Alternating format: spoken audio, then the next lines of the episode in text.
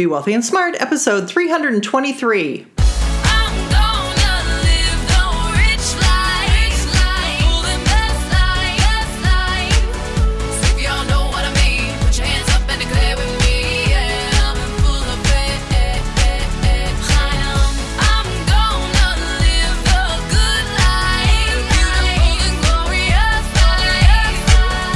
Step into a world of wealth and financial freedom without budgets, boredom, or bosses on Be Wealthy and Smart. And now, here's your host, Linda P. Jones. Welcome to Be Wealthy and Smart. I'm Linda P. Jones, America's Wealth Mentor, empowering women and men worldwide to financial freedom. On today's show, we're going to talk about the top 10 most valuable brands in the world, and you're going to learn what brands are in the top 10 and looking at them as a potential investment. But first, hit the subscribe button so you're updated on my new podcasts as soon as they're uploaded. And this episode is brought to you by Audible. It's the way I read more books and stay ahead of the curve. Audible is, of course, the easiest way to read books because all you have to do is just listen, like you are right now. There are over 150,000 titles to choose from for your iPhone, Android, Kindle, or MP3 player, and your first audiobook is free. Just visit audibletrial.com forward slash be wealthy and smart. That's audibletrial, A U D I B L E T R I A L dot com forward slash be wealthy and smart. Well, this information is from an article in Business Insider that was written by Ben Lovejoy. And rather than read the article to you, I'm just going to highlight some things that I thought were really interesting in this article. It says that a company called Interbrand writes an annual report of the world's most valuable brands. And Interbrand assesses the all in value of a brand by analyzing three factors. Number one, the financial performance of the branded products and services. Number two, the role the brand plays in influencing customer choice. Number three, the strength the brand has to command a premium price or secure earnings for the company. Well, this is really important because as an investor, what you're looking at is profitability and earnings. And these things are very important. Brand is also a part of that that's very important. I think of brand as what Warren Buffett called the moat. M O A T. The moat around the castle is what protected the castle. And the brand is what protects a product from being copied by just about anyone. So a diet soda is just a generic diet soda, but when you put the brand Coca Cola on it, now it becomes a moat because you've got a whole history of advertising of Coca Cola on television. You've got the flavor that people associate with Coke. You've got the differences between Coke and Pepsi and the different taste offs that they've had. You have lots of different things that go into the branding of this Diet Cola, but it is now a brand that has a moat around it and with Coca Cola's secret formula, it has that moat of a recipe that nobody can copy and nobody has. So it's interesting that branding is something that really sets a company apart, has value in and of itself, but also becomes the moat. The article goes on to say that Apple is number one, again, the most valuable brand in the world. And it says, it this year estimated that the value of the Apple brand has increased by 3%, relatively modest compared to the five fastest growing brands. The five top growing brands include Facebook with 48% growth this year, who leads for the second year running, Amazon at 29% growth for this year, Adobe at 19%, Adidas at 17%, and Starbucks at 16%. But the top five growing brands are not the same as the 10 most valuable brands. And that I think is something I really want to stress is that as long as brands are growing quickly, they might be the better investment than the brands that are already large because trees don't grow to the sky. That's one of my favorite sayings. Trees only grow so high, they don't keep on growing and growing and growing to the sky at some point, large companies will get a slower growth rate. Think of it like this you have a speedboat who's small and able to go fast. Maybe it's a cigarette boat that can go really fast. And then think of an aircraft carrier, which is very large and not able to go that fast. So a small business might be the speedboat, and the speedboat might be growing into a bigger size boat over time and eventually become an aircraft carrier. But when it becomes an aircraft carrier, it's not able to go as fast. And so the growth rate of a very large company typically does slow down.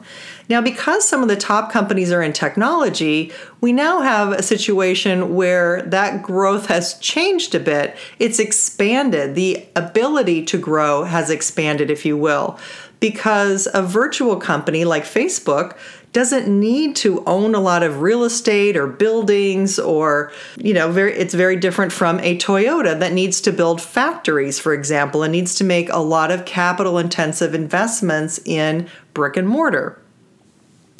The article goes on to say tech firms make up 15 of the top 100 companies, just behind automotive at 16. So, automotive companies, 16 of them are in the top 100, and tech companies, 15 are in the top 100. So, almost 30% of the companies in the top 100 are made up of tech and automotive. That's not that surprising because there's so much innovation happening in those spaces. Think of all the cars that are being made that are either hybrid or that are going 100% electric in the future.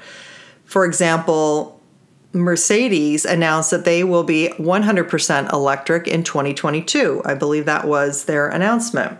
When you have a virtual company, profitability models are completely different. Think like you're one of the sharks on Shark Tank if you watch that show on CNBC. I love that show. What they're always looking for are large margins, which is the difference between the profit they make per sale and how much it costs to make that particular product. The difference is the margin or the margin of profit. They want lots of profits and they want big sales numbers. They love it when someone has a million dollars of sales in a year or much larger than that in a year. So it's pretty simple. You want a really profitable company that's growing fast and making a lot of sales. Again, thinking back to Coca Cola, years ago, that was the model where you had a consumer brand, it was flavored water, you threw some color in there and some caffeine, and you had some pretty big margins because you could sell that water for a lot more money. And Coca Cola became one of the largest brands in the world and is a lot of the reason for Warren Buffett's wealth. He made enormous wealth with Coca Cola. But they still had to buy cans and bottles and build bottling plants all over the world and deliver those cans and bottles to store, so they had to buy trucks and hire employees and things like that. Now think of Facebook or Google being mostly virtual. They rely on some staff, but their product is virtual in cyberspace. They don't have to deliver or manufacture or mail anything. They only need some office space and some employees to manage it. All right, I've kept you waiting long enough. So let's get into what are the top 10 world's most valuable brands. Number one, I already said, was Apple. Number two, you guessed it, Google at 141 billion. Microsoft at 80 billion. Coca-Cola number 4 at 69 billion. Amazon number 5 at 64 billion. Samsung number 6 at 56 billion.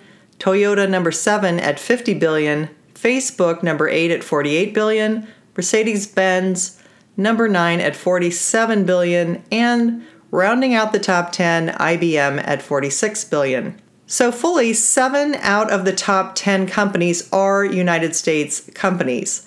Samsung, of course, I believe is South Korea, Toyota Japan, and Mercedes-Benz is of course German. So there we have the top 10 most valuable brands. Some of those have been around longer than others. Some of those are relatively new to our world and haven't even been in existence that long. And there's a difference between the largest and those that are growing the fastest. And as an investor for growth, you want to look at who's growing fastest and where is that growth coming from. For Apple, it means they have to invent and come out with a new computer or a new iPhone or a new watch. For Microsoft, it's new software or new games. For Mercedes, it's their electric cars that are due in 2022. So you want to be able to identify where the growth is. Maybe Coca Cola can continue to grow overseas, but with a health conscious trend in the United States, are sales going to continue to grow as fast here? Well, maybe because maybe they've diversified into healthier flavored waters, which I believe they have.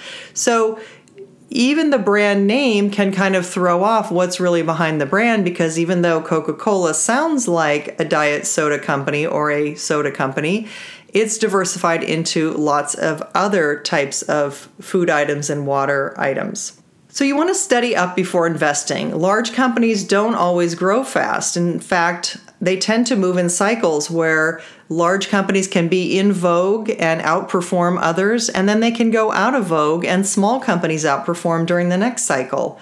And small companies have actually been outperforming large companies in 2017. So, will that continue? Well, if the economy slows, that might just happen because those small companies tend to do well even if the economy is slowing. But large companies sometimes can uh, be affected by the dollar, by exchange rates, uh, by the economy, and lots of other items. So, we'll have to keep an eye on that to see how these companies continue to grow in the next year. For you, your homework is three things. Number one, research the earnings of companies online and determine if their growth rate for one, three, five, and 10 years is increasing, maintaining, or declining. This is both in the past and also looking forward. Does it look like they have some new products and new things that could continue to drive superior growth going forward? Or are they stagnating or maybe even starting to grow a lot slower? Number two, research how companies are going to grow faster in the future and determine whether those things are sustainable. Are those product sales going to be something that continue in the future? There's lots of former technology darlings who are in the scrap pile from years ago, like RCA when radio was big and then television came out, RCA kind of went by the wayside and it had been a huge grower for a long time. That was the technology of its day. We had AOL growing huge right into the year 2000 and then being bought out by Time Warner only to see it really dissolve and lose its market advantage and internet dominance. And phone companies like Nokia and BlackBerry that used to be the darlings of the phone world People thought they would never be replaced, could never be beat, and then Apple came along with the iPhone and changed the whole story with new technology and connecting to the internet online on your on your handset device. So look at what are some of the new inventions coming out. Are these something that are going to change the face of the way we do technology, the way we do work, the way we communicate, the way we use social media, the way we connect? Look at some of the trends coming. And number three, pay attention to potential new companies online and investigate their growth rates. Take a look at companies like Shopify or Wix or Roku and see how they look. They might be the next up and comers, or maybe not.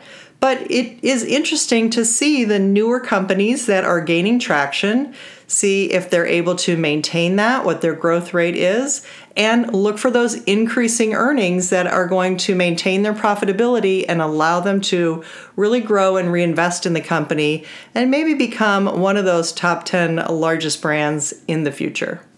Hey, have you heard I'm having a summer giveaway through the end of September? You could win six awesome prizes, and we're getting down to the very end of this. We have Wealthy Mindset Blueprint audio courses that you could win, valued at $197, that are going to show you how to think like a millionaire to become a millionaire. Or my Wealth Journal, valued at $67, where you learn the six steps to wealth and get my Wealth Mini course.